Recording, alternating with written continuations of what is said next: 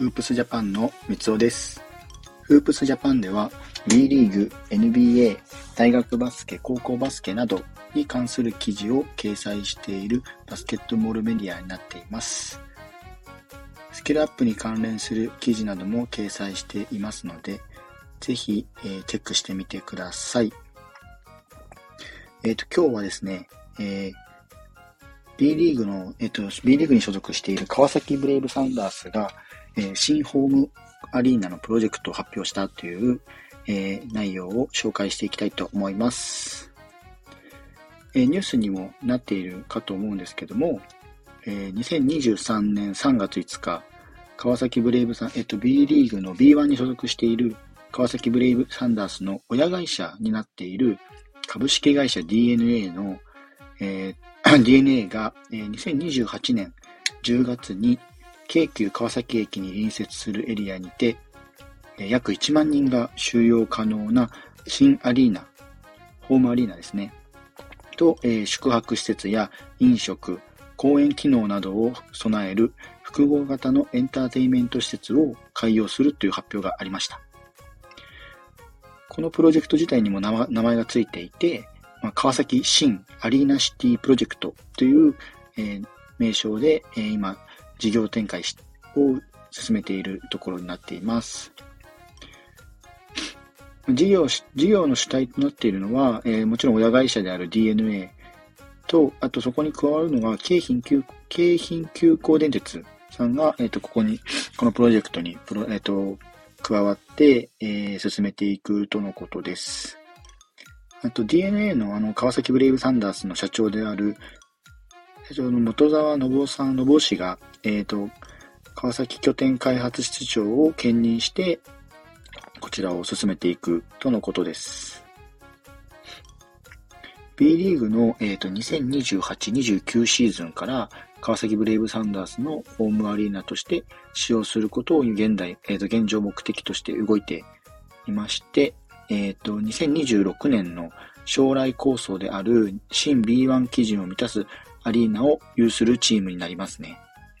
川崎ブレイブサンダース自体も、えっ、ー、と、売上高は12億円、平均入場者数が4000人という、えー、新 B1 への参入するための条件は、すでにクリアしているチームに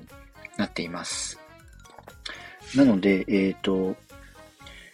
川崎ブレイブサンダース以外にも、えっ、ー、と、関東では、え千葉ジェッツやアルバルク東京なども、え新ホームアリーナの建設を今進めて、プロジェクトとして進めているので、まあ、琉球ゴールデンキングスに続いて、川崎ブレイブサンダースのこの動きも含めると、4チーム合計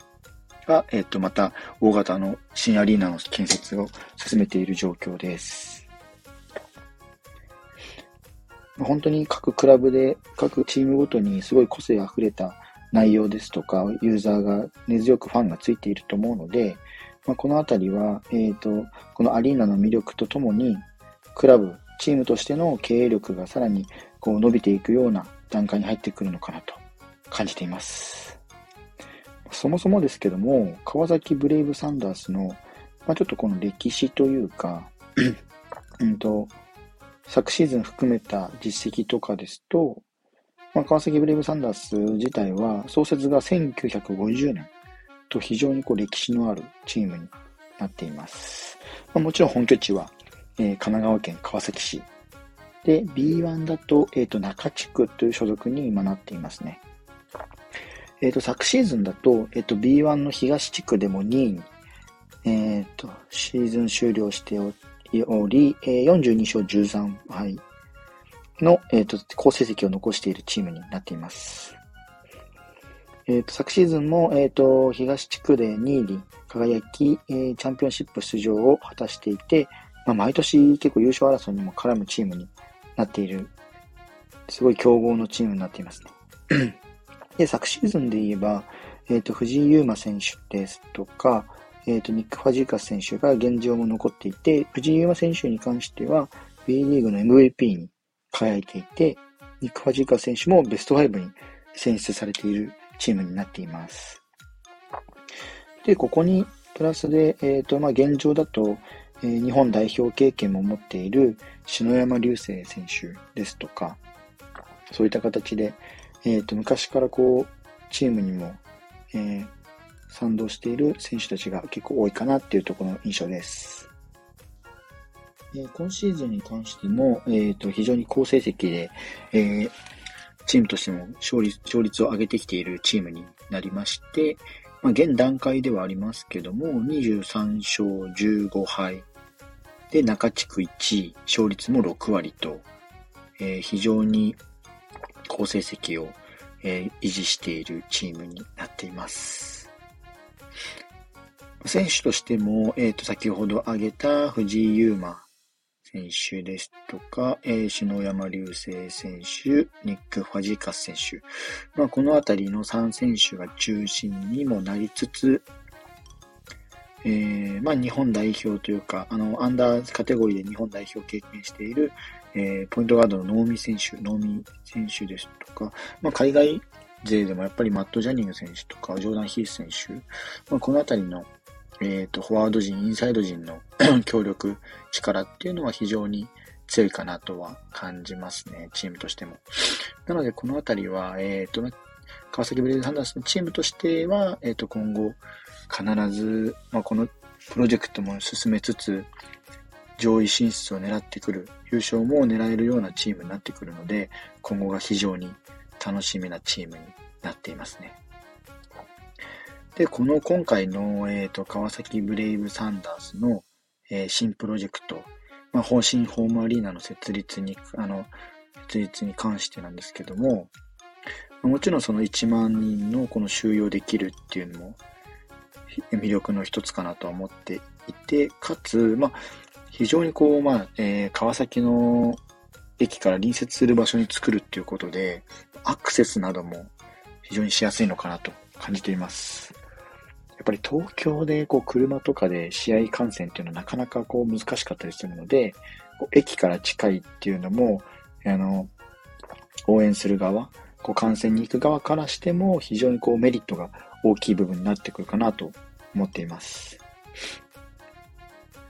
で、かつ、えっ、ー、と、1万人の収容は先ほど挙げたんですけども、ここにこう、ホテルを併設して、併設したりとか飲食店をこう併設する本当に非常に複合型の商業施設に、えー、なるので、ここはもう、おも、う、なんていうんですかね、面白くなってくるかなと本当に思ってますね。でホテル事業に始め、えっ、ー、と、まあもちろん公園とかもつけたりとか、あとはまああの、おそらくですけど、スポーツに限らないのかなとは思っていて、えっ、ー、と、例えば音楽のライブですとか、まあ、もちろんバスケットボールだけじゃない部分からも、なんかいろんなこう魅力が生まれてくるような施設になってくるかなと感じています。結構 NBA とかの海外のアリーナとかは、えー、チームのあのバスケットボールだけじゃなくて違うこう会場として使われたりもするので、このあたりは、えっ、ー、と本当に産業として、えー、日本の、えー、魅力も伝えつつ、こう海外のお客さんが観光の名所にもなるぐらいの、えー、施設になってくれたら、なお、すごく今後の日本のためにもいいのかなと感じました。あとですね、川崎市自体が、えっ、ー、と、まあ、人口結構増え続けてるのかなっていうのが、えっ、ー、と、こう、データとか見てると感じてまして、2023年1月現在では、川崎市が154万人で政令指定都市の中でも、えー、6位の人口を持っていて、で、今後、まあ、一応増える予定、増加傾向にはあり、あるとのことで、まあ、2030年には160万人にも達する見通しなので、このあたりは、本当、まあ、川崎ってスポーツにも非常に盛んなエリアになってきますんで、川座のサッカーでいうとフロンターレなんかもあって、あの、人口が増えるところにはやっぱりそういうスポーツ含めて、あの、複合型施設があるだけでも、